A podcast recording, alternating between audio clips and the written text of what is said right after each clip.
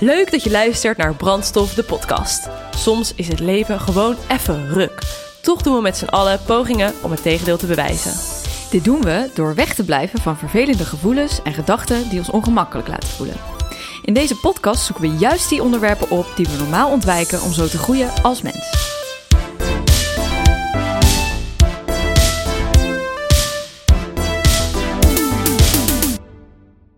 Welkom allemaal bij een nieuw fris seizoen, seizoen nummer 2. Yes. We hebben hem gelijk doorgepakt, dus geen vakantie, geen chill tijd voor ons. Ehm, hoewel seizoen 1 dus net is afgerond, pakken we hem gewoon even gelijk door. Uh, omdat we er gewoon heel veel zin in hadden. Heel veel zin, ja. Dus ehm, heel veel geleerd uit uh, seizoen nummer 1. Zowel op podcast uh, level ja. als op inhoud van de mooie gesprekken die we met elkaar hadden en met de gastsprekers. Maar ook een professionaliserende slag gemaakt. Namelijk, um, ja, we willen onze podcast echt wel laten groeien. Dus daar hadden we al een mooie winactie voor. We hebben stickers laten maken. Nou, we hebben allemaal leuke, ludieke dingen gedaan. En een van die dingen uh, waarmee je ons eigenlijk kan steunen is Petje Af. Petje Af is uh, een online petje af wat je voor ons kan nemen. Zoals een straatmuzikant normaal zijn petje afdoet. En waar je dan je geld in mikt. Ja, dat doen wij nu dus online. Ja, dus uh, mocht je ons financieel een kleine support willen geven, google dan even op petje af uh, in combinatie met brandstof. Of kijk even op Instagram in onze link in bio. Ja, want het komt, denk ik, aankomende week online. Uh, dus als je deze aflevering luistert als, het net, als de aflevering net online staat, dan staat het denk ik nog niet op Instagram. Maar de website is wel live. Maar we gaan het heel snel op de gram delen natuurlijk. Want uh, dit is wel echt een super fijne manier voor ons uh, om financiële support te krijgen voor wat we doen. Want we doen dit natuurlijk helemaal uh, um, ja, voor niks op dit moment. We investeren best veel geld en dat is hartstikke leuk. Maar het is ook heel leuk om er iets voor terug te krijgen als je tof vindt wat we doen. Dus um, thanks als je dat wil doen. Ja. En nu gaan we beginnen met um, nou, de eerste aflevering van seizoen 2 dus.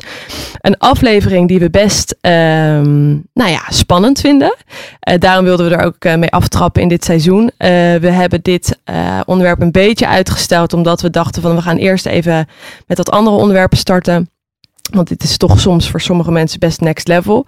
Maar we proberen daarom ook in deze aflevering het ja, zo helder en nuchter mogelijk te delen. We zijn ook heel benieuwd wat jullie ervan vinden. Dus um, wil jij hem aftrappen? Ik trap hem af. Top. Ja. Jezelf afvragen wie je bent, wat goed voelt en waarom je doet wat je doet, ofwel zelfrealisatie, is de essentie van mens zijn. De oude Grieken filosofeerden erop los en werden als zeer ontwikkeld beschouwd.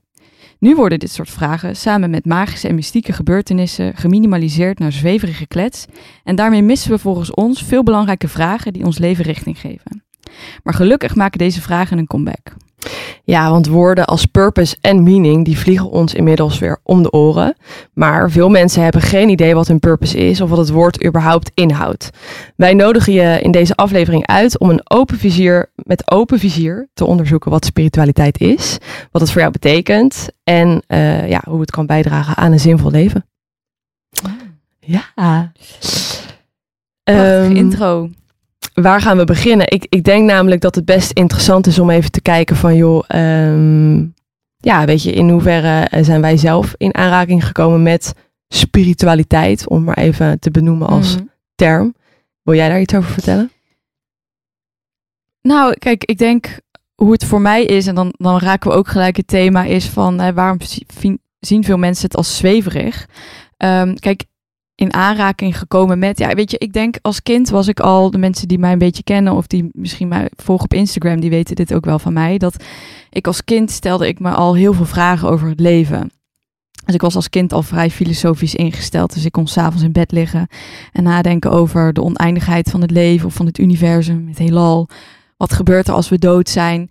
En ik denk dat dat soort vragen. Uh, ja, die, die heb ik altijd als kind al gesteld. En ik denk dat dat door mijn ouders daarna ook heel erg is gevoed om over dat soort vragen na te denken. Dus, um, en ik denk ook dat, dat daarmee de spiritualiteit niet per se zweverig is. Het is met name dus het nadenken over je bewust worden van waarom doe je wat je doet? Uh, wat betekent het leven voor jou? Dus het is letterlijk zingeving. En voor de mensen die nu denken, nou, dat vind ik wel heel ver gaan. In feite doen we dat de hele dag. Ook al, of de hele dag, het doet iedereen dat. Zeg maar, iedereen heeft, een bepaalde zingeving. Als je zegt van, nou, weet je, het leven ehm, eh, heeft geen diepere betekenis, het is gewoon wat het is, dan, dan is dat al zingeving. Ja. Dus ja, ik weet je, ik denk dat ieder mens in zekere zin spiritueel is. Eh, en dus, ja, wanneer ben ik ermee in aanraking gekomen? Dus ja, dus Al als heel kind. jong. En maar ik denk dat dat dus voor iedereen geldt. Ja. Ehm, maar ik denk wel wat ik, ehm, wat ik bij mezelf wel heel erg merk, is dat ik, dat ik daar altijd wel, ik heb een heel grote nieuwsgierigheid naar dat soort dingen. En ik ben, ja, ben mezelf daar die vragen over blijven stellen. Ja. En dat is dus ook heel erg gevoed door mijn ouders, door bepaalde documentaires en boeken. Dus En vragen die ze je misschien Ja. hebben gesteld. ja. Ja. En hoe is dat voor jou dan? Ja, ik, ehm, ik kijk de term spiritualiteit. Dat, ja, ik, ik heb er geen aversie of zo tegen, net als purpose. Ik, dat zijn woorden waar, waarvan ik denk van ja, het is voor mij gewoon het leven. Weet je, waarom doe ik wat ik doe? Wat is voor mij belangrijk? Waar, waar krijg ik energie van? En eh, die kunnen heel diep zijn, die vragen, maar je kan ze ook heel erg eh, relativeren, denk ik.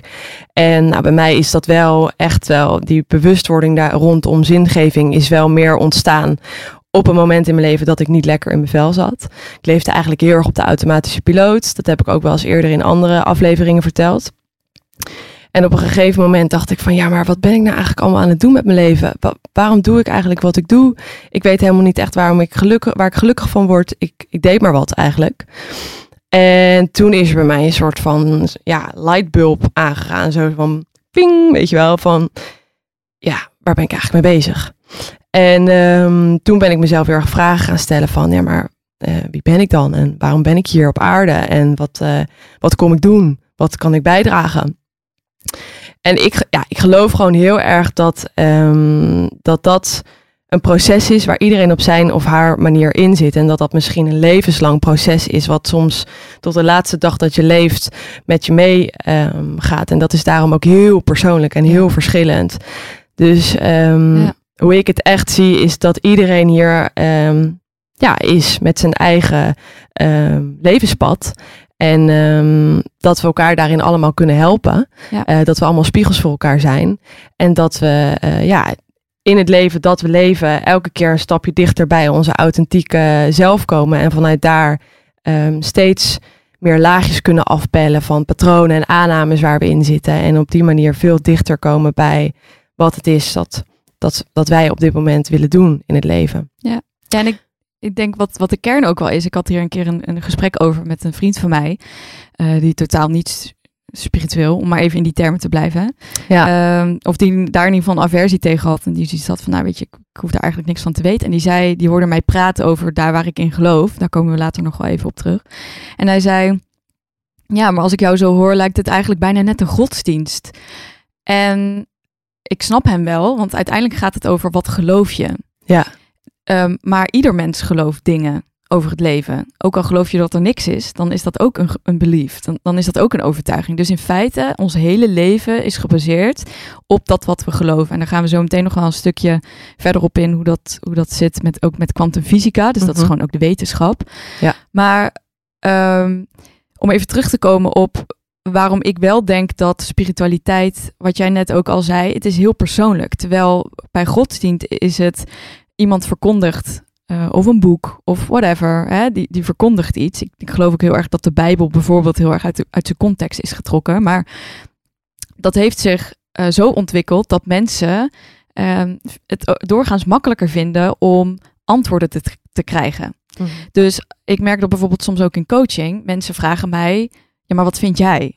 Terwijl het gaat er niet zozeer om wat ik vind, of wat iemand buiten je vindt, of wat een boek heeft geschreven. Maar het gaat er veel meer om, wat is het antwoord voor jouzelf op een bepaalde vraag? En ik denk ook, als ik, als ik die lijn doortrek naar wat we nu hier doen met brandstof. Kijk, wij pretenderen natuurlijk niet dat wij alle antwoorden hebben, maar wij willen jou als luisteraar vooral aan het denken zetten om op jouw eigen antwoorden te komen. En dat is voor mij ook spiritualiteit. Ja. Ehm, en ik heb daar ooit iets over geschreven. Ehm, namelijk, het, woord spiritualiteit komt van, van het woord spiritus. En dat betekent in Latijn geest. Dus voor mij is spiritualiteit vooral de bewustwording eh, door bepaalde vragen te stellen over jezelf en over het, over het leven en de wereld om je heen.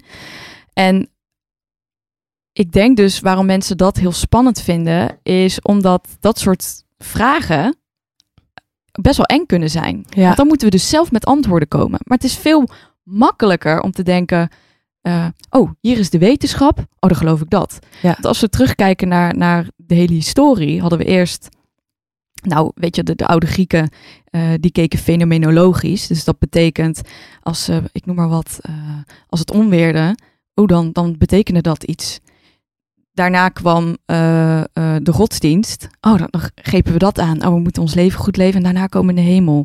Ja. Daarna gingen we ons daarvan losmaken. Toen kwam de wetenschap. En wetenschap is in een zekere zin ook een soort geloofsovertuiging. Da- daarmee wil ik niet zeggen dat het niet waar is. Alleen, het, Een houvast. het is een houvast. En ik Ja. denk wel dat spiritualiteit heeft ook die valkuil. Dat, je natuurlijk, dat we boeken gaan lezen en zeggen, ja, dit is de waarheid. Maar voor mij is spiritualiteit voelen wat klopt voor mij. En als ik terugkijk naar mijn leven, is dat heel vaak ook veranderd. Mhm. Vroeger geloofde ik bijvoorbeeld heel erg in, oh, ik heb een bepaald lot. Dus ik heb geen invloed in wat me overkomt. Nou, dat is nu ook verschoven, want ik denk dat ik daar wel invloed op heb. Ja. Tegelijkertijd geloof ik ook dat bepaalde dingen wel zo moeten lopen. Ja. En daar zullen we zo nog wel even wat verder op gaan. Maar Ja. dat even wel als korte introductie over hoe ik denk over spiritualiteit. Ja, ja en nou, ik vind dat wel. Ik ben het daar wel mee eens. Het is een mooie uitleg. En wat ik herken, want ik weet, wanneer was dat? Een, een paar maanden geleden, toen eh, nog voor eh, eh, corona, ja, echt al een jaar geleden, denk ik. Toen was ik een keer met vrienden in Italië en ehm, ik eh, eh, was toen een verhaal aan het vertellen over iets wat ik had meegemaakt ehm, op Bali, waarin ik ehm, met een yogalerares van mijn yogaopleiding had gesproken en die, die begon iets te vertellen over vorige levens. En ik weet nog wel dat ik dat begon te vertellen en dat een aantal van mijn vrienden echt naar mij zaten te kijken van, yo, ik weet niet waar jij het in godsnaam over hebt, maar jij bent echt helemaal van de pot gerukt. En ehm, ik weet ook nog dat ik op dat moment dacht van, huh, nou, sorry hoor, maar ik eh, geloof hier gewoon in. En eh, ja, eh, als jij er niet in gelooft, prima. Maar dat ik me daar dus een beetje door aangevallen Mhm. voelde. Maar toen ging ik dus daar over in gesprek. Toen zei ik van, ja, maar wat, wat, waarom vind je dit raar? En toen zei ze van, ja, ik vind het eigenlijk een beetje eng. Want ja, als dat echt allemaal zo is, ja, ik, ik weet niet. Dus mensen sluiten zich daar ook een beetje voor af. Ik zeg niet dat het allemaal waar is, maar ik bedoel meer, het is, het is grappig dat mensen het soms heel spannend vinden om te praten over dit soort onderwerpen. Omdat, ja, weet je, ehm, het, het leven is ook zo apart. Want eh, je fietst eh, over straat en je kijkt naar de hemel, maar niet wetende dat het iets is wat oneindig is, waar we zo weinig over weten. Dat besef is er eigenlijk al niet eens meer. Het is gewoon, het is gewoon de hemel. Het zijn gewoon wolken. Het is gewoon de zon. Het is gewoon de maan. Ja. Snap je wat ik bedoel? Ja. Dus ja, dat, dat is voor ons zo normaal. Terwijl we eigenlijk helemaal... Ja, eigenlijk is het heel raar wat we hier met elkaar aan het doen zijn. We zitten met z'n allen op een aardbol. Met allemaal mensjes en allemaal diertjes. Ja, wat zijn we eigenlijk allemaal aan het doen hier met z'n allen? Toch? Ja. Ja, ik vind dat dus interessant. Nou, en ik denk dat dat, dat eh, wat je nu zegt, dat dat voor mij spiritualiteit ook zo interessant maakt. Omdat, kijk, het- ik vind het leven heel erg leuk, maar het, het krijgt voor mij gewoon een extra dimensie om na te denken over. Oh, wat, wat is nou eigenlijk de bedoeling? Of een soort van om er met andere ogen naar te kijken dan alleen maar heel aards en we doen wat we doen. Want ook als ik naar, natuurlijk naar mijn eigen leven kijk. ehm, kijk, ieder mens leeft toch zijn leven voor 95% wordt het gestuurd door ons onbewuste. Iedere dag is daarmee hetzelfde. Ja, ik vind dat gewoon echt knijter saai. Als je doet gewoon wat je doet en bladibladibla. Dus ik, iets in mij, eh, noem het intuïtie, maar iets in mij eh, wil dus ook die vragen stellen om te denken, oké, maar er moet meer achter zitten. En wat is het dan? En dat onderzoekende. En weet je, ik denk uiteindelijk is ieder mens spiritueel, eh, omdat wij een bewustzijn hebben. Kijk, wat ons onderscheidt van dieren is dat wij kunnen kunnen observeren. Wij kunnen nadenken over het feit dat we denken. Dat Ja. kunnen andere dieren niet. En ik denk als we op het moment dat we heel even uit dat automatische, onbewuste denken stappen en we worden ons bewust, dan zijn we al spiritueel bezig. Ja. Want spiritualiteit heeft te maken met bewustzijn. Ja. En dat is voor heel veel mensen oncomfortabel, denk ik, omdat die automatische piloot, dat is ook wel. Je doet gewoon je ding en je hoeft jezelf geen vragen te stellen over waarom doe ik wat ik doe. En het wordt daarmee niet ongemakkelijk of pijnlijk. Het is gewoon, ik leef mijn leven. ja. Nou ja, aan de andere kant, voor sommige mensen, heel veel mensen eigenlijk in onze omgeving, wordt dat dus op een gegeven moment wel ongemakkelijk. Dat merk je nu. Ja. Maar dat is natuurlijk ook vaak een trigger om, eh, wat mensen dan een spirituele awakening bijvoorbeeld noemen, of het wakker worden of een wake-up call. Sommige mensen hebben dat bijvoorbeeld na een burn-out, dat ze ineens gaan denken, ja maar wacht even, waar ben ik, waar ben ik nou eigenlijk mee bezig? Of een hele heftige gebeurtenis of het overlijden van iemand, dat je ineens dingen een ander perspectief gaat zien. Ja. Dus, maar met comfortabel bevoel- bedoel ik niet per se dat het leven daarmee fijn is, maar wel, eh, ja, we hoeven onszelf geen moeilijke dingen. Dus we Ja. maken het onszelf heel onnodig moeilijk als we niet aan dat soort dingen na, over dat soort dingen nadenken, denk ik. Ja. Maar veel mensen, ja, het is toch een beetje spannend. Want Ja. als we geen antwoorden hebben, kijk, de, de, in essentie, wat mensen willen, is controle en zekerheid. Ehm, maar als je jezelf gaat afvragen, goh, wat is nou eigenlijk de. Hè, want wat ik heel erg merk ook, is dat. Ik was ook een keer in gesprek met iemand. En toen, noem maar even wat, we hadden het misschien over de zin van het leven. Of wat is bedo- de bedoeling? En, en die jongen zei tegen mij: Ja, maar ik vind dit zo'n nutteloze discussie. Want we komen toch nooit achter het antwoord. Dus vragen waarop er geen eh, wetenschappelijk eenduidig antwoord is, die moeten we maar niet meer stellen, want er is toch geen eenduidig antwoord op. Ja. Dus mensen vinden dat dus blijkbaar heel oncomfortabel. ja, spannend. Daarom duwen mensen denk ik weg. Want dat is onzekerheid. Dus we, we, we geloven dan liever in dat wat we al kennen, want dat, dat geeft ons een bepaalde houvast. Ja. Ehm, terwijl voor mij geeft, geeft het dus juist weer heel veel houvast om daar wel over te filosoferen en na te denken. Ja, nee, maar want ik herken het wel hoor, want diegene tegen jou heeft gezegd. Want ik was namelijk eerst ook heel erg zo. Ik weet nog wel dat ik tegen mensen zei, ja, ik ben een atheïst, ik geloof in niks. En eh, ik, we zijn hier allemaal, ja, gewoon voor de lol en eh, geen idee. Maar op een gegeven moment begon dat dus heel erg aan mij te knagen. Want ja, ik had letterlijk alles wat, wat ik wilde in mijn leven. Tenminste, niet wat ik wilde. Ik, ik had het gewoon heel erg goed. Alleen ik voelde me gewoon niet gelukkig. Ik voelde me gewoon leeg. En dat, dat heeft voor mij gewoon echt dingen in gang gezet. Want ik was echt gewoon.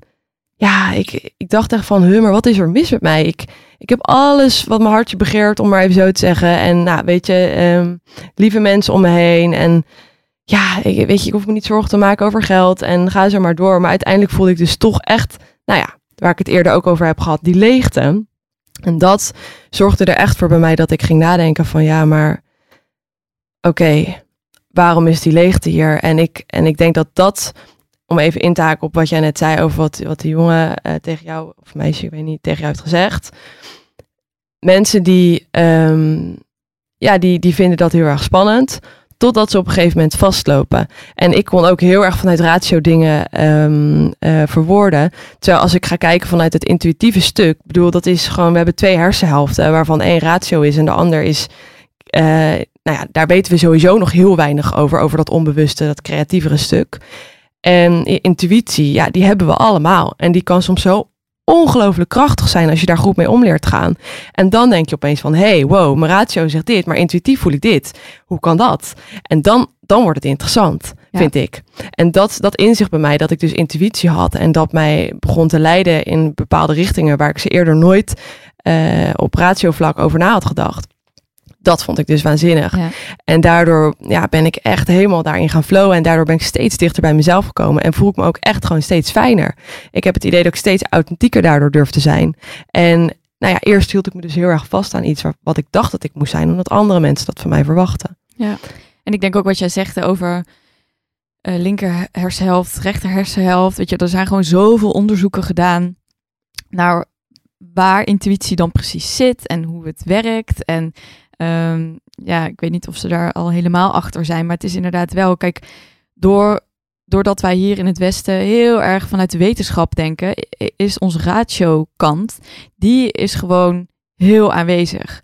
Dus sommige mensen vragen, vroegen ook wel eens aan mij vroeger van, eh, goh, maar hoe doe je dat dan, je intuïtie? Ja, weet je, het is hetzelfde als dat ik nu moet uitleggen, ja, hoe, hoe hou ik van iemand? Hoe moet je van iemand houden? Hoe Ja, werkt de liefde? Ja, dat weet je, dat is gewoon gevoel. Maar wat ik wel denk, is door... Kijk, ik, ik kan niet uitleggen hoe het moet of hoe, het, hoe je het moet doen. Maar het enige wat ik wel weet, is dat op het moment dat je je ratio dus wat, wat meer links laat liggen... en daar wat meer ruimte voor geeft door mindfulness, meditatie of gewoon bewustzijnsoefeningen... gewoon along the way, ehm, of along the day zeg maar, dat, dat daarmee meer ruimte komt voor je intuïtie. En sommige mensen moeten dus, of lopen dus heel vaak tegen, tegen heel veel problemen aan. En dat is ook wat jij omschrijft, dat Mhm. heel veel mensen die spiritualit- eh, spirituele on- ontwikkeling of ontwakening, zeg maar, on- ehm, hebben op een moment dat ze dus tegen de lamp aanlopen. Want Ja. als jij op een gegeven moment patroon na patroon elke keer hetzelfde doet, op een gegeven moment denk je, oh fuck it. En dat is blijkbaar je intuïtie heb je dan al heel lang genegeerd. En Ja. Als je dan kijkt ook hoe het in het lichaam zit, ehm, soms voelen we bepaalde dingen in ons buik. Daar zijn heel veel onderzoeken naar gedaan dat, eh, eh, dat ook ons, ons buik eigenlijk een soort brein is. Mhm. Eh, en niet alleen maar het hoofd. Ehm, er zijn ook onderzoeken gedaan naar bijna doodervaringen of mensen die in coma raken. Ehm, wat daar, daar de relatie mee is. Dus het is niet zo dat, oh, als je brein niet meer werkt, dan is je bewustzijn weg. Dus ons Ja. bewustzijn zit niet in ons brein. Er zijn Ja. ook heel veel onderzoeken gedaan naar de frequentie van ons hart. Dat we een bepaalde elektromagnetische frequentie hebben, die je dus gewoon kan meten, Ja. op de foto kan zetten. Ehm, dus het is veel meer dan alleen maar het brein. Ja, nou ja, en, en ehm, wat jij net zegt, daardoor moet ik denken aan wat ik heel vaak deel in mijn yogalessen. Want we kregen bijvoorbeeld ook lezersvragen binnen van, joh, weet je, hoe kan je nou het verschil bepalen tussen ehm, ja, eh, je mind, het stemmetje in je hoofd en je intuïtie? En een van de dingen die voor mij echt een, eh, ja, een eye-opener is geweest, is dat we zijn niet onze gedachtes. Wij zijn degene die onze gedachtes observeren. Dus dat kan je doen, oefenen in wat voor een mindfulness oefening dan ook. Weet je, je gaat bij wijze van spreken alleen al zitten op, eh, op een stoel of je gaat liggen in bed. En gewoon observeren van welke gedachten komen er voorbij. En dan besef je dus, hey, ik ben helemaal niet mijn gedachten. Ik kan ze observeren. Die gedachten die gaan heel de dag door. Maar jij kan, kan ze dus beïnvloeden. En doordat je ze gaat observeren, word je ook bewust van hoe je tegen jezelf spreekt. Wat je allemaal wel niet van jezelf verwacht. Het is een hele mooie oefening. Heel simpel eigenlijk. Om gewoon erachter te komen van, oh, zo praat ik dus tegen mezelf. En ik ben dus niet mijn gedachten. En dat was voor mij een eye-opener. En ik denk dat da- daarin, eh, om even terug te komen op dat stukje intuïtie en, eh, en je mind. Kijk, je mind eh, die heeft een soort oerinstinct. Als in, eh, als, als er iets verschrikkelijks gebeurt, dan zegt hij tegen je: je moet nu wegrennen. Bij wijze van spreken, als er een leeuw op je afkomt. En ik denk dat ehm, je mind daarom altijd heel erg ehm, vanuit angst zou, kan leven. Maar dat is gewoon hoe je hersenen zijn ingesteld. Terwijl intuïtief, dat is veel meer vanuit liefde. En ik denk dus heel erg dat, nou, voor mij is intuïtie gewoon een onderbuikgevoel. Ik weet gewoon, dit is wat ik moet doen. Ik kan het niet verklaren. Ik weet ook nog een tijdje geleden waren wij bij Giel in de podcast. eh, aan het luisteren bij hem in de Adam-toren met eh, Nadja van Osh. En ehm, toen hebben we het ook nog even met hen daarover gehad. Van joh, het verschil tussen intuïtie en dat stemmetje in je hoofd. En ehm, ja, intuïtie, dat, dat, dat, kan, dat gaat niet gepaard met emotie. Ehm, dat gaat ook niet eh, gepaard met eh, hele duidelijke gedachten. Intuïtie is over het algemeen gewoon: dit moet ik doen. Ik weet niet waarom, maar dit moet ik doen. Zodra eh, een idee in je hoofd gekoppeld is aan status, aan geld, aan materialisme, is het heel vaak iets wat is ontstaan vanuit je gedachten, vanuit je hersenen, nou ja, je hersenen, vanuit je mind, laat ik het zo zeggen. Terwijl intuïtie zit niet gebonden aan status of ego. Dat is gewoon een soort innerlijk weten, waarvan je weet, dit is de richting die ik op moet gaan. En het laatste wat ik er nog even over wil zeggen, dat is dat, um, ja, wat je merkt is dat vaak als je intuïtief iets aanvoelt, dan merk je dat het stemmetje in je hoofd, dus je mind, je gedachten, die gaan er overheen lopen kletsen. En die zeggen dan van, ja, maar wat als? Oh nee, maar dat kan niet. Huh, nee, nee, maar je hebt iets anders bedacht. Dat kan niet. Dus het is heel grappig. Ondanks dat je intuïtief voelt, ik moet deze richting op gaan, gaat je stem, dat stemmetje in je hoofd er alsnog overheen lopen kletsen en praten. En als je daar dus weer bewust van bent van, hé, hey, mijn mind is het aan het goed praten of juist aan het wegduwen. Maar toch, ik weet zeker, intuïtief voel ik dit. Ga dan eens kijken, want dat heeft mij in ieder geval heel erg geholpen, om toch die intuïtie achterna te gaan. En wat er dan gebeurt, dat is interessant. Ja. Weet je, neem dat risico. Ja.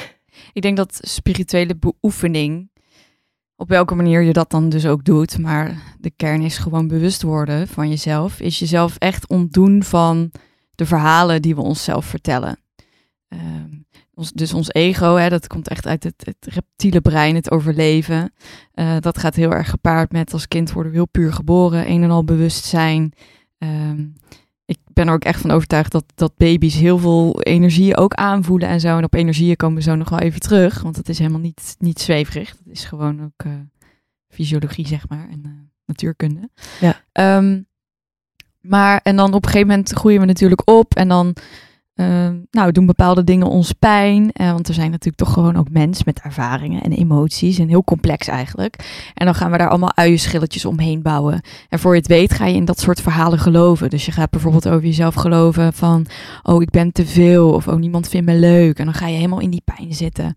En ik denk dat dat ook uh, ja, dat, wordt dan het, het, onbewuste automatische leven die heel veel mensen uh, toch wel hebben. En dan op een gegeven moment ben je dat. Dat is dan je persoonlijkheid, uh, je karakter.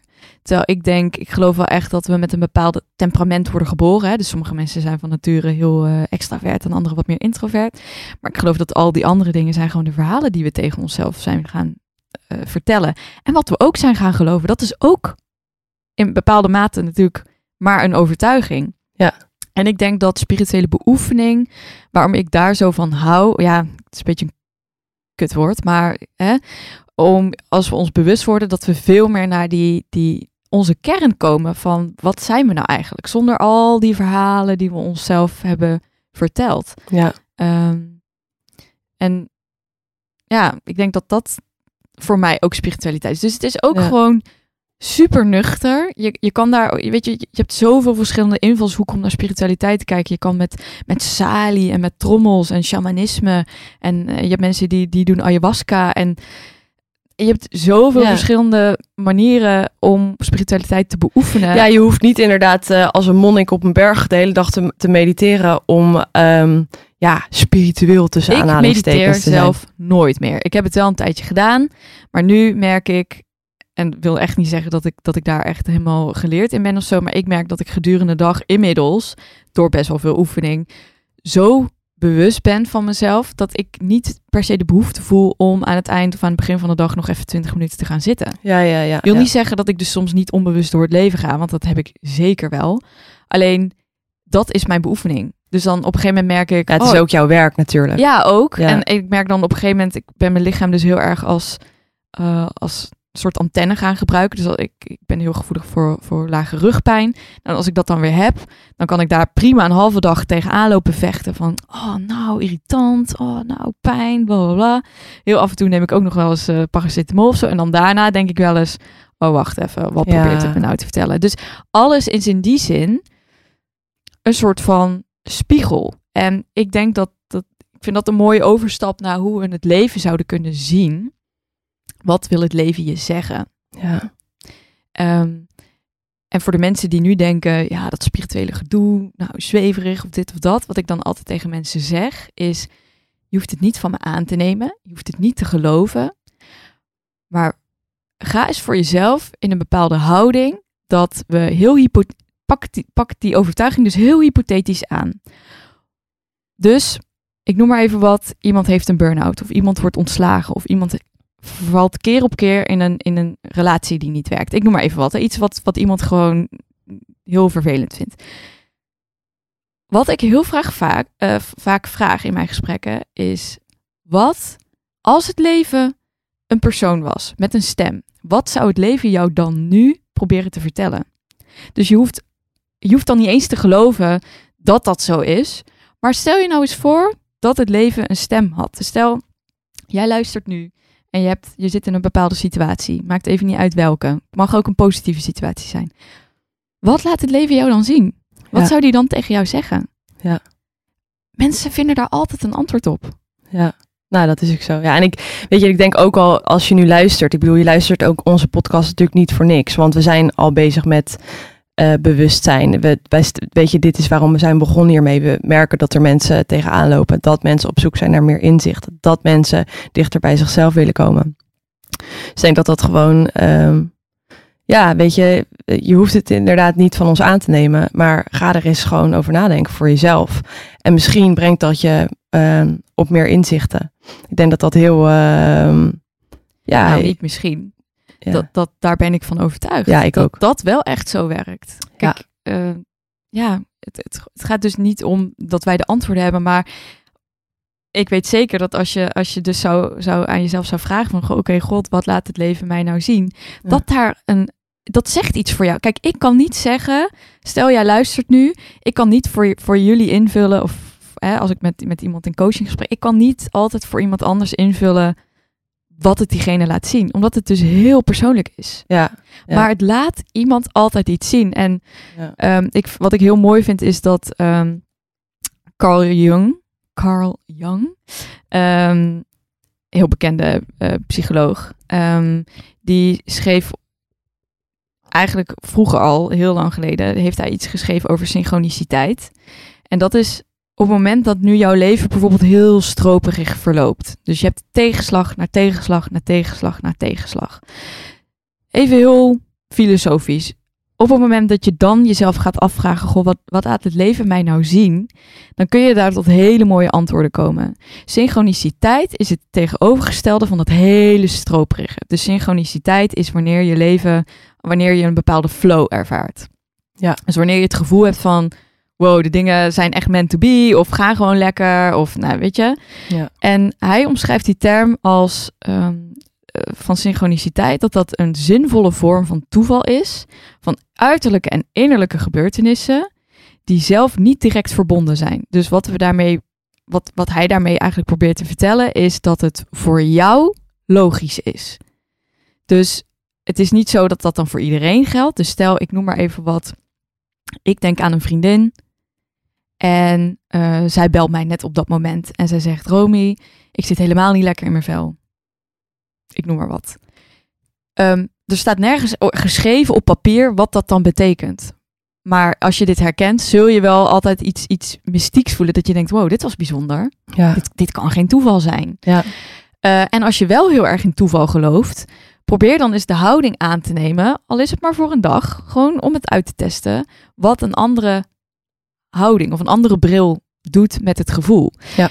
Ik geloof namelijk, en daar hebben wij, Annemijn en ik, ook wel persoonlijke voorbeelden eh, uit ons leven, dat als je die gebeurtenissen volgt, dat dat een, een manier is om te vertrouwen en te leunen op het leven. En dat klinkt nu heel uh, groots of zo, maar het gaat uiteindelijk leef je je leven vanuit weerstand en ego en ah, ik weet wel hoe het moet en godverdomme, waarom lukt het nou niet? Of leef je je leven vanuit een soort overgave? Ja. En ik denk dat we niet hoeven uit, uit te leggen dat eh, leven vanuit overgave moeitelozer en, en rustiger en gelukkiger is dan vanuit weerstand. Ja, ik heb hier trouwens een heel interessant boek over gelezen. Mocht je dit interessant vinden, dat is de Surrender Experiment. Ik weet even niet van, van wie, maar dat kan je wel even googlen of zet het even in de show notes nog. Maar ehm, ik geloof hier dus wel ook heel erg in, want ik merk gewoon zodra in mijn leven stroperig begint te worden, dan denk ik, oké, wacht. Ik ben te veel vanuit ego aan het leven, te, te weinig vanuit intuïtie. En dan weet, dat is voor mij nu een herkenningspunt, omdat ik dan weet, oké, ik moet dingen gaan aanpassen. Hetzelfde als als ik bijvoorbeeld echt niet lekker ben en ik heb stress en ik, en ik ben benauwd of ik, ik heb heel erg last van mijn onderrug. Dan weet ik gewoon, oké, wacht, mijn lichaam probeert me iets te vertellen. Ik leg de lat te hoog. Eh, ik, ik ga niet de richting in die ik, eh, die, die ik eigenlijk eh, in wil gaan. Of misschien wel de richting in, maar veel te hard of te snel en onbewust eigenlijk. Geforceerd ook vaak. Dus ik merk heel erg dat ik nu mijn lichaam echt als graadmeter gebruik. Ehm, eh, en ook mijn mind. eh, om te checken van, hè, leef ik nog in lijn met, eh, met die innerlijke waarheid voor mij. En eh, nou, dat is voor mij nog steeds met vallen en opstaan. Want ik ben ongelooflijk eigenwijs en koppig. En ik heb een hele sterke mind. Dus ik kan echt, nou bijvoorbeeld afgelopen week nog. Ik ben, eh, nou, ik ga met mijn vriend een eigen eh, bedrijf starten in Rotterdam. Superleuk, later meer over. Maar in ieder geval, ehm, daar zitten we nu middenin in dat proces om dat op poten te zetten. En dat, is dat is gewoon ontzettend veel werk. Maar ik weet intuïtief wel dat we dit moeten gaan doen. Dit, ik, alle, alles heeft gewoon aangegeven. Het is letterlijk allemaal op ons pad gekomen. Alles werd me aangereikt om dit te gaan doen. En ik voel gewoon, dit is de richting die we ingaan. Maar in dat proces wordt me continu een spiegel hangen. Ik wil de hele tijd op 150% gaan. Terwijl dat helemaal niet duurzaam is. Want op die manier ben ik over drie maanden zit ik in een burn-out. Terwijl ik dan nog ste- moet beginnen met eh, mijn eigen restaurant.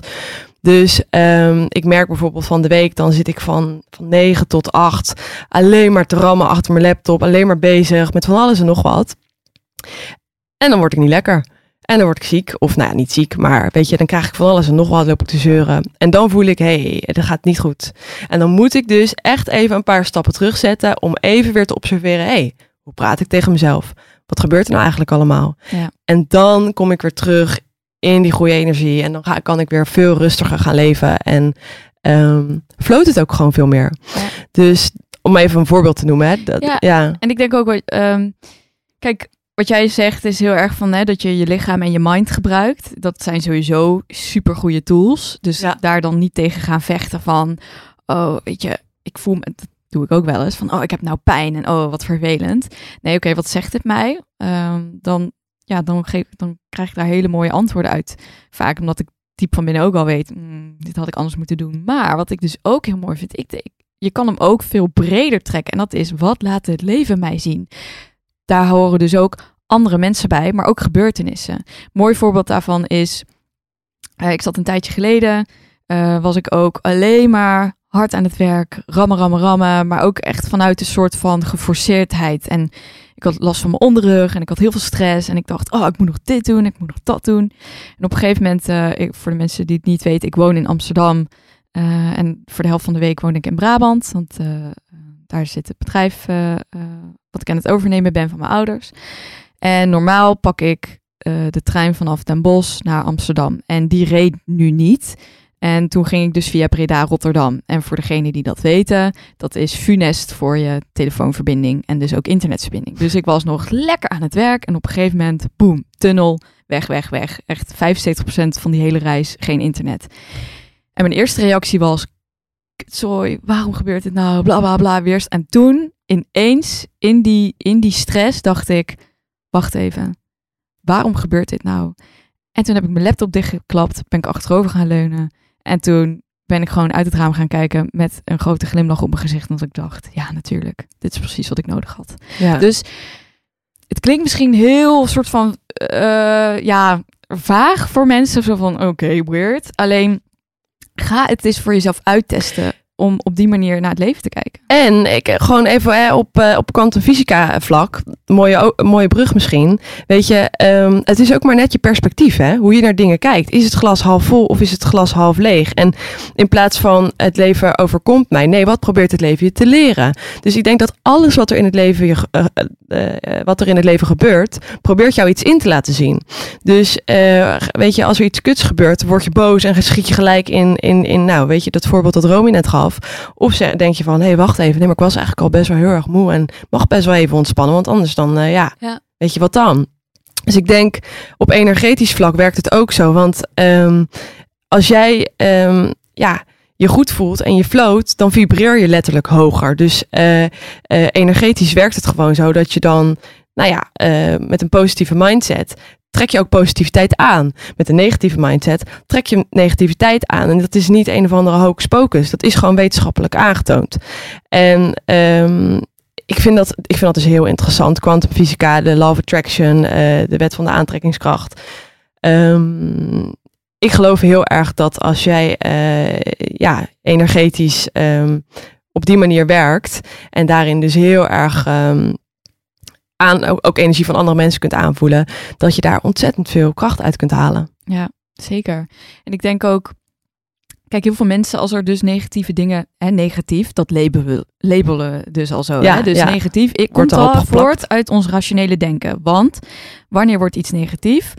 Ehm, ja, als dingen anders lopen zoals we het hadden verwacht. Dus dat is al een grappige om voor jezelf dus na te gaan van, oké, wat is negatief? Ja. Ik sprak bijvoorbeeld laatst een vrouw, nou het is alweer een tijdje geleden hoor, maar die, ehm, die heeft kanker overwonnen. En zij zei tegen mij, ja Romy, ik durf er bijna nooit hardop uit te spreken.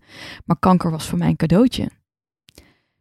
Ehm, ja, dat, dat is natuurlijk iets, dat, dat gaat over perspectief. Waarom? Zij is daarna, is zij veel meer in contact gekomen met, met waarom gebeurt dit nou? En, en niet om het dan te hebben over schuld, van oh, dus het is jouw schuld. En ik denk dat daar, daar wil ik nog wel even iets over zeggen.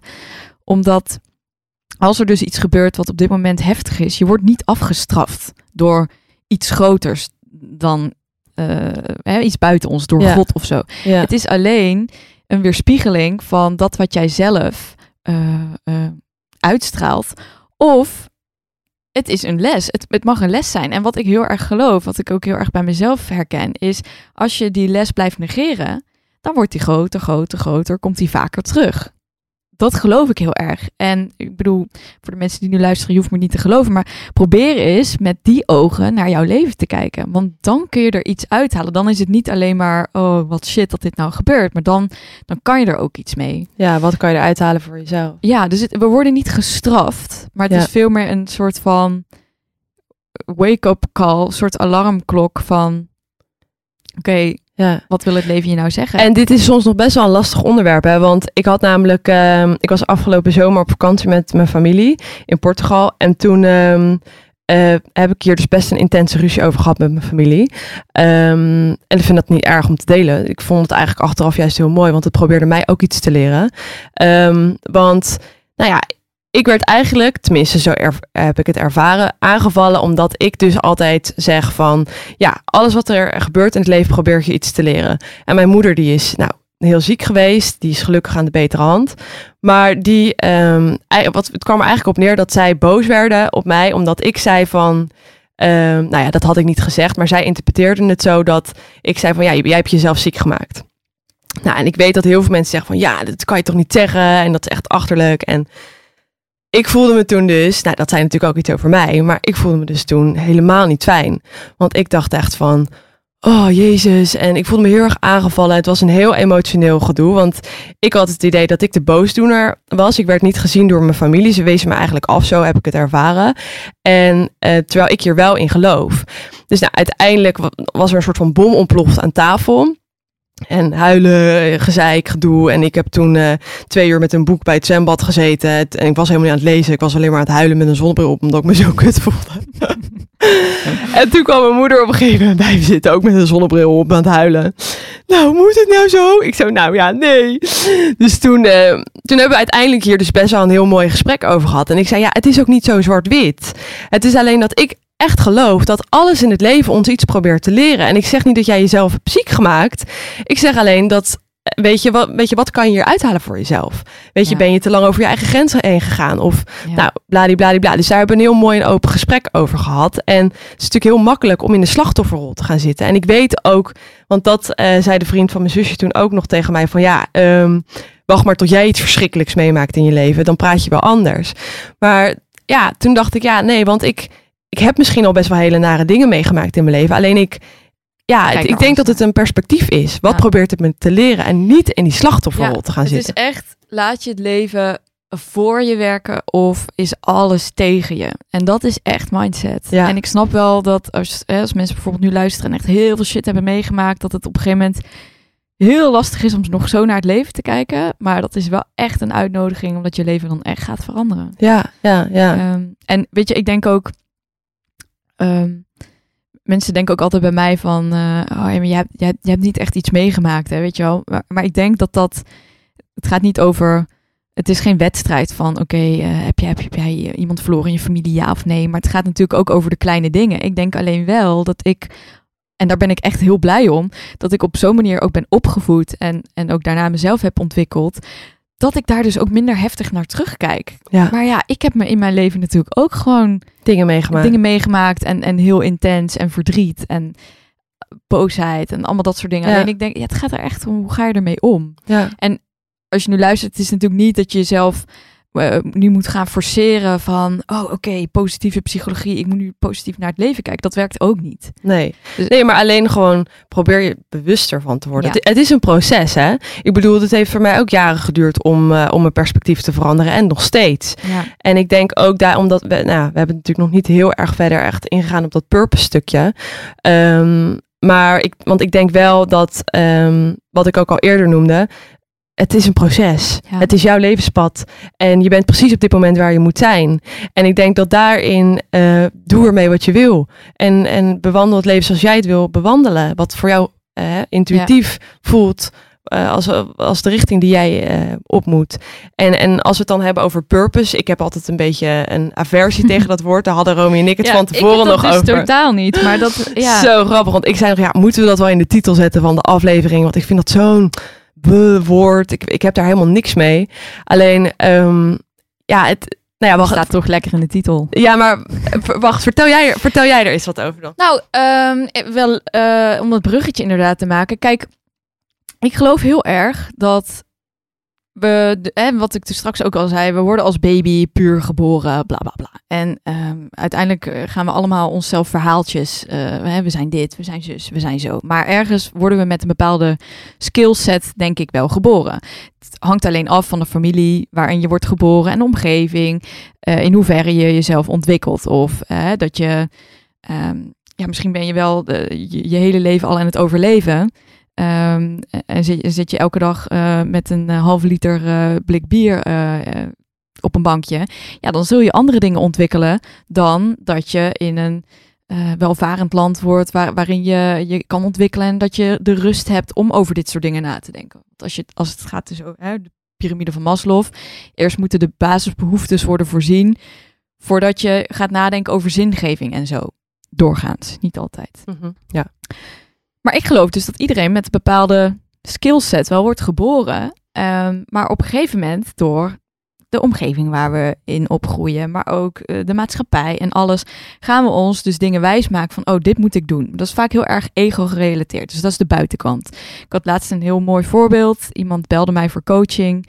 Ehm, zij zei, ehm, nou, ik, eh, ik heb rechten gestudeerd. Ik heb stage gelopen bij een eh, advocaatkantoor. En dat wilde ik heel erg graag. En op een gegeven moment zat zij in het sollicitatiegesprek. En zij had ook nog andere maatschappelijke dingen gedaan. En toen zei dus de interviewer tegen haar... Goh, maar ik krijg een beetje het gevoel dat je hier niet echt tot je recht zou komen. En zij zei, ze zei dat ze toen ook echt met de mond vol tanden stond, omdat het gewoon waar was. En ze, dus zij belde mij, maar ze, ze- vanuit van, ja shit, maar wat ga ik dan nu doen? En tegelijkertijd zei ze tegen mij, ergens ben ik ook wel heel erg blij dat dit het niet is geworden, want ik denk wel dat ik dat had gedaan vooral voor de buitenwereld, voor Mhm. de buitenkant. Zo van veel geld verdienen, de Zuidas, tof, weet je, het heeft een bepaalde charme, maar dat is heel erg buitenkant. Terwijl door deze afwijzing, je zou kunnen zeggen, oh, heel mijn leven valt in duigen. Maar zij is dus al op het punt dat ze, eh, dat ze zoiets heeft van, oké, maar ergens brengt deze afwijzing me dichter bij wie ik echt ben. Ja. En als het dan over purpose gaat, geloof ik dus dat op het moment dat, dat we die lagen in onszelf afpellen, Mhm. dus hè, nu bijvoorbeeld eh, veel geld verdienen. ehm, eh, nog steeds dat bijvoorbeeld VWO of WO is hoger dan MBO. Ja. Dat slaat natuurlijk helemaal nergens op. Nee. Want eh, je hebt zo'n uitspraak van, ehm, van Einstein. If you judge a fish by its ability to climb a tree. Eh, en dan nog iets, ik weet hem even niet. Maar dat slaat natuurlijk nergens op. Als je, als je aan een vis gaat vragen, joh, klim eens in deze boom, dan slaat het nergens op. Maar als je een vis vraagt om te zwemmen, dan komt hij tot zijn recht. Ja. Dus ik denk heel erg dat we, we zijn zo vanuit de maatschappij bepaalde dingen eh, als beter gaan bestempelen, dat we met z'n allen heel geforceerd proberen om in dat keurslijf te passen. Ja. Als het gaat om purpose, is het dus heel erg dicht bij jezelf blijven. Ja. Wat ik merk, is dat heel weinig mensen dat doen of kunnen, omdat we onszelf niet zo super goed kennen en dus heel gevoelig zijn voor onze buitenwereld. Ja, nou, en, en, en daar ben ik het dus helemaal mee eens. En, en het woord purpose, waarom ik daar dan misschien aversie tegen heb, dat is misschien omdat het zo, dan zo'n Engels hip woord is, weet je wel, wat iedereen gebruikt. Oh my god, yes. Ja, snap je wat ik bedoel? Maar Ja. het is gewoon van, ja, waarom doe je wat je doet, een beetje. Ja. Eh, alleen, nou, ik had hier eh, vorige week met een vriend echt een heel mooi eh, telefoongesprek over. Want ik denk namelijk dat het vinden van jouw purpose, eh, dat is niet ehm, eh, iets wat je vandaag bedenkt en morgen vindt. Ik, dat kan een heel leven duren. Dat kan ook zijn dat als je doodgaat, dat je het nog niet hebt gevonden. En dat is dan het proces waar jij in zit. Dan is dat jouw levenspad. Maar ik denk wel, hoe bewuster je bent, hoe meer je die lagen kunt gaan afpellen. Wat Romy ook al zei, weet je. En die lagen afpellen, dat, is, dat gebeurt ook met jaren. Want, ehm, nou ja, die vriend van mij die zei van, ja, ik ben eigenlijk helemaal niet gelukkig met wat ik op dit moment doe met mijn leven. Terwijl ik heb alles om me heen waarvoor het lijkt eh, naar de buitenwereld. Dat ik wel heel gelukkig ben. En ehm, nou, dat, dat vind ik interessant, want ik heb dit ook gehad. En bij mij is het dan zo gegaan, weet je. Ik ging van baan naar baan, naar uitdaging, naar freelance werk, naar dit. En elke keer als ik weer ergens in een nieuw stukje stapte, een stukje buiten mijn comfortzone, kwam ik dichter bij mezelf. Ja. En dat is gewoon echt een proces. Ja. En sommige mensen hebben hup, een awakening. Eh, ik bedoel, ik weet nog dat uh, we hebben een tijdje geleden hier Marloes gehad van Ademloes. Weet je, die had een ademwerksessie gedaan en die dacht van, dit is het. Eerst dit is mijn purpose. Baan, en daarna ademwerk en toen dacht ze, dit is het. Ja, van dit, dit, dit is wat ik moet gaan doen. Nou, fucking vet. Maar dat is natuurlijk niet voor iedereen zo. Het is gewoon echt een proces. En um, ja, waarin je steeds dichter bij jezelf komt. En ik denk hoe dichter je bij jezelf komt, hoe fijner je je gaat voelen, hoe meer het leven gaat flowen. Ja, en ik denk dat uh, purpose is ook breder dan alleen maar je werk. Van, ja. Oké, waar moet ik mijn geld mee verdienen? Purpose is veel meer omvattend. Wie ben je als mens? Wat, wat heb jij te bieden aan andere mensen? Wat is, wat is de rode draad? Waar krijg je energie van? Waar gaat je vuurtje van aan? Ja. Um, en ik had daar laatst ook iets over gepost. En toen zei iemand ook, uh, ik weet even niet meer wie, maar die reageerde ook van. Um, of die vroeg aan mij van ja, ik, vond, ik las bij iemand anders, zei ze van uh, dat het ook een goede is om aan andere mensen te vragen waarvoor ze bij jou, uh, waarvoor ze naar jou toe zouden kunnen ja. komen. En toen zei ik ook van ja, en daar zou ik dus mee oppassen, want dan gaat het weer over hoe zien anderen jou. Mhm. Dus we hebben een bepaald verhaal over onszelf. Ik noem maar wat. Oh, ik ben, ik, ik ben een echte helper. Ik noem maar even Ja. wat. Terwijl in essentie je dat misschien helemaal niet bent, maar vanuit je patronen vanuit vroeger, hè, misschien wel vanuit je familie, heb je geleerd om voor anderen te zorgen. En als andere mensen dan tegen jou gaan zeggen, nou, ik- ja, je staat altijd voor mij klaar, da- ja, dat is echt jouw ding. Ja. Dan is dat dus een onechte purpose, tussen aanhalingstekens. ja. Dus wederom, hier is het dus echt, denk ik, de, en daarom geloof ik dus ook niet in, in loopbaancoaches, eh, traditionele. Die gaan vooral kijken naar, en die gaan je een paar testen laten doen. En dan daarna, oké, maar dit is de arbeidsmarkt. En ga maar wat doen. Maar je purpose vinden is veel meer omvattend van, oké, maar wie ben ik nou echt? Zonder al die verhalen, zonder al die lagen, zonder al die overlevingsmechanismes van je ego ja. waar word je nou echt blij van? En sommige mensen verdienen daar hun geld mee. Als ik nu naar mezelf kijk, dan denk ik wel redelijk dat ik mijn purpose heb gevonden en dat ik daar ook mijn geld mee verdien. Maar andere mensen hebben dat niet, which Ja. is fine. Dat Ja. hoeft ook geen doel op zichzelf te zijn. Nee, en je purpose kan ook veranderlijk zijn, denk ik. Voor nu is dit misschien jouw purpose, weet je, met, met het werk wat jij doet. Maar het kan Nou- best zijn dat het over een aantal jaar dat je denkt van, oh, ik merk dat er shift aan het gaan, eh, gaande is in mezelf met wat de richting die ik op wil gaan. Nou, ik denk dat de purpose aan zich wel hetzelfde blijft. Ik denk niet, dat geloof ik hè, ik bedoel, I don't know. Maar ik voel heel sterk dat dat wel echt, dat je met een bepaalde missie wel echt op aarde komt. Maar hoe het zich ontvouwt, ja, dat kan wel veranderen. Ik, eh, ik had laatst een gesprek met eh, een medewerker die ik begeleide. Die, die wilde eigenlijk, was een jonge jongen, die deed een eh, opleiding binnen, binnen een bedrijf voor installatiemonteur. En ik zat met zijn leraar eh, en we hadden een heel mooi gesprek met z'n drieën. En die jongen die wilde eigenlijk gewoon zeggen van ja, weet je, dit is het gewoon niet. En ik merkte ook in gesprek met hem dat hij heel erg geïnteresseerd was in ja, mensen helpen en echt ertoe doen. Wat hij als in de, in de vorm van installatiemonteur niet echt kon uiten. En toen hadden wij dus een gesprek. En uiteindelijk zaten wij dus met z'n drieën aan tafel. En hadden wij alle drie min of meer dezelfde soort van missie. Van oké, we willen impact maken. We willen mensen helpen. Alleen, die ene deed dat dus als eh, leraar. Die zegt, ja, dat ik toevallig dit vak geef. Ja, dat is een bijkomstigheid. Want wat ik, wat ik echt tof vind, is om de jongens... eh, veel van zijn, zijn eh, leerlingen hebben het best wel zwaar... om die te helpen. Ja. Andere jongen zat aan tafel en die gaat weer dingen doen met kickboksen, met kinderen. Die doet vrijwilligerswerk bij de kerk. want hij zit bij een kerkgemeenschap. en ik doe het weer op mijn manier. Dus ik denk dat die thema's kunnen wel veranderen. Maar ik Ja. geloof wel dat eh, sommige mensen zijn dus in de wieg ge- gelegd om mensen te verbinden. Anderen om te raken, te inspireren. Anderen weer om echt te helpen. Ja. Ehm, ik, en ik denk wel dat dat, ehm, dat wel hetzelfde blijft. En hoe mooi als iedereen daar steeds meer achter gaat komen, wat voor shifts we dan met elkaar kunnen maken. Als we ons gaan afzetten van alles wat gebaseerd is op ego. Ja. En ik denk dat dat ook echt een shift is waar we nu met elkaar in zitten. Ja. Ja. Dus ja, weet je, ook, ik krijg de vraag ook wel eens van, ja, is, is je purpose vinden nou echt nodig? Ja, dat, dat is natuurlijk voor mij wel. Ik, ik, ik heb hiervoor banen gehad. Ik werd daar ook letterlijk eh, ziek van. Tenminste, echt gewoon elke keer verkouden, kwakkelen. Omdat ik gewoon niet het gevoel had dat ik niet op mijn weg zat. Dat ik echt dacht, ja, maar wat ben ik nou aan het doen? Ja. Kijk, en sommige mensen zullen zichzelf die vraag niet stellen. En dat is ook helemaal oké. Ehm, maar voor mij werd het op een gegeven moment wel echt zo erg dat ik echt dacht, ja, weet je, fuck it. En als het dan gaat over synchroniciteit, ik weet niet of ik dat ooit al in de podcast heb verteld, maar op een gegeven moment bij mijn laatste werkgever, ik was zo ver van mijn pad, dat ik dus op een gegeven moment ook echt mijn keel, ik kon niet meer praten, zeg maar, ik, ik, ik, voor mijn gevoel, als ik het nu moet interpreteren, ik was mezelf gewoon niet echt aan het uiten zoals ik zou willen. Ja. En ehm, op een gegeven moment eh, in die week toen had ik dus voor de luisteraars, eh, als je dit dus interessant vindt, uh, The Secret gaat dus over de law of attraction, dus de, de wet van de aantrekkingskracht en over kwantumfysica. Uh, dus die kun je zeker luisteren. Um, en The Secret als boek gaat daar ook over. Um, daar zullen we ook nog alle dingen van in de show notes zetten. Maar ik was dat, ik had het, die documentaire weer een keer gekeken, want ik had hem ooit al eerder gekeken. Dus intuïtief voelde ik, oké, ik, ik, ik heb even een soort van motivational speech nodig. En ik had die documentaire gekeken. Ik klap mijn laptop dicht en ik zei tegen mezelf, oké, binnen nu en een jaar, ik weet niet hoe, maar binnen nu en een jaar heb ik mijn eigen bedrijf. Gewoon geen twijfel. Ik wist niet eens hoe, maar echt fuck it, gewoon gaan. En een dag later belt mijn vader van, goh Romy, gevoelsmatig ben ik toe om het bedrijf over te dragen. En wij hadden het daar helemaal niet over gehad. Dus als het dan gaat over synchronicities en synchroniciteit en in de flow leven.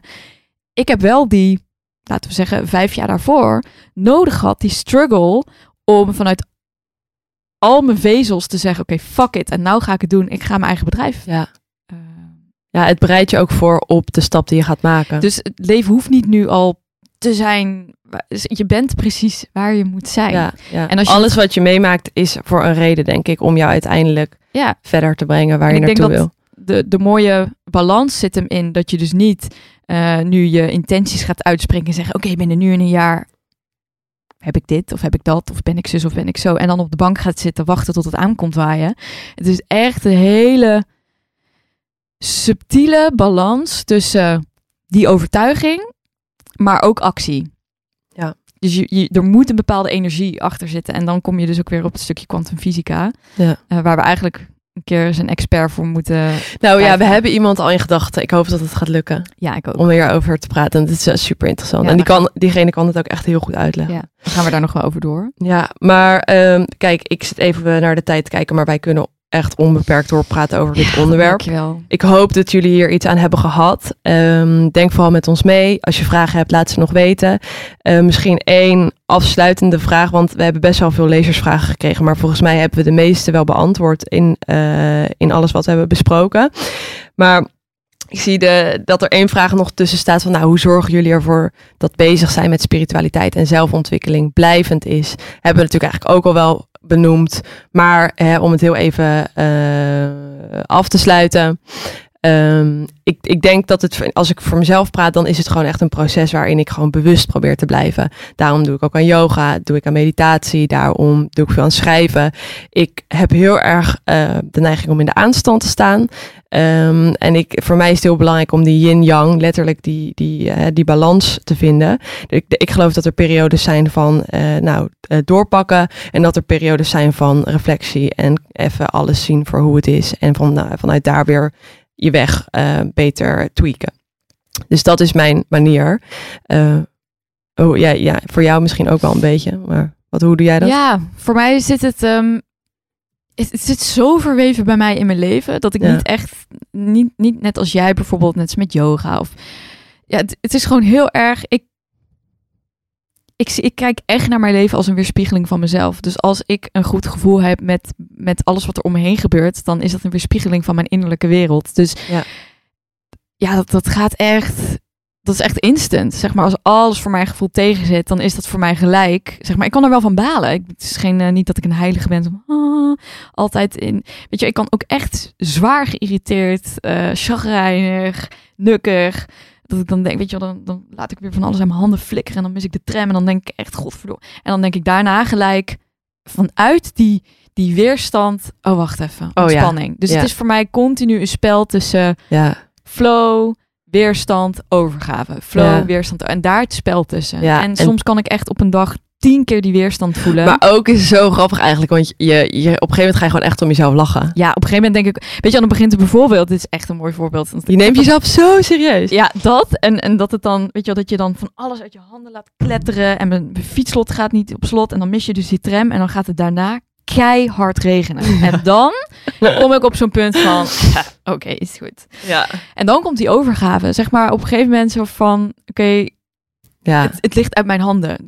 Ik, oké, ik geef het op. Ja. En dat gevoel, niet vanuit een soort van, eh, ik geef het op, maar gewoon een soort van, oké, Ja. ik snap wat de bedoeling is. Ja, nee, want dat heb, zo sta ik er dus nu ook heel erg in. Ik, Ja. het is veel speelser, weet je. Het is een soort spel. Ja. Dus echt, het is gewoon... Een beetje flirten met het leven. Ja. van, oh, It's the Matrix. Nou ja, een beetje wel. Ja. Maar ja, ik, dat vind ik dus grappig, want het is gewoon eh, niet van, oh, waarom overkomt dit me? Wat kan ik hieruit leren? Het is gewoon meer dat ik denk, oh ja, wow, oké, of course. Gewoon jezelf niet zo serieus nemen. Ga daar gewoon een beetje relaxed mee om. En zie ook de humor ervan in. Ik denk dat dat ook zo'n belangrijk stuk Ja. is. Relativeren en humor. Echt ja. misschien ook nog wel leuk om een keer een aflevering Ja. over op te nemen. Dat, maar ik- dat humor is echt jezelf en het leven ook soms niet te serieus nemen. Daar ben ik echt heel goed in namelijk. Ik kan heel diep filosofisch nadenken. En soms gewoon... ja, Ik denk heel even voor de mensen. Ja. Ehm, heel kort. Het vinden van je purpose. Als je dat nou interessant vindt. In, in vijf stappen. Nou, het zijn niet echt stappen, want het is een lifelong. Ehm, maar afpellen van die automatismen.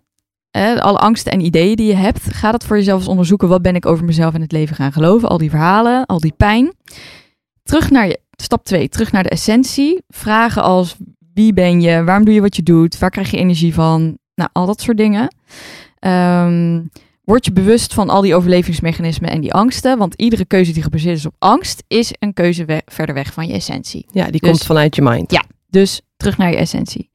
Drie, gebruik het leven als spiegel. Wat laat het je zien? Continu weer. Leven kan dus zijn je mind, je lichaam, maar ook gewoon gebeurtenissen andere mensen. Doen andere mensen heel stom tegen je? Wat zegt dat jou? Vier, vraag jezelf regelmatig af, oké, wat is nou de bedoeling? Maakt even niet uit dat je geen antwoord op die vraag hebt. Stel gewoon die vraag. Want als je die vraag met een bepaalde nieuwsgierigheid en een bepaalde energie stelt, dan kun je van het leven ook verwachten dat je het antwoord krijgt. En tot slot, waar we, wat we net dus al zeiden, eh, benader het leven meer als spel waarin je beter kan worden. Ga dingen doen, maak plezier en blijf voelen hoe Ja. het voor je is. Zeker. Nou, mooi. Ehm, top. Ja, nou, weet je, misschien dat we hier in de toekomst nog wel een tweede aflevering over opnemen. Want dit is zo'n interessant onderwerp, vinden wij. Eh, hopelijk jullie ook. Ehm, nou goed. ehm voor ons vragen, ja. laat het weten. Voor ons op Brandstof, de podcast op Instagram. En eh, dan eh, zien we je de... Nou, zien. Hoor je ons eh, over twee weken weer. Yes, Doei.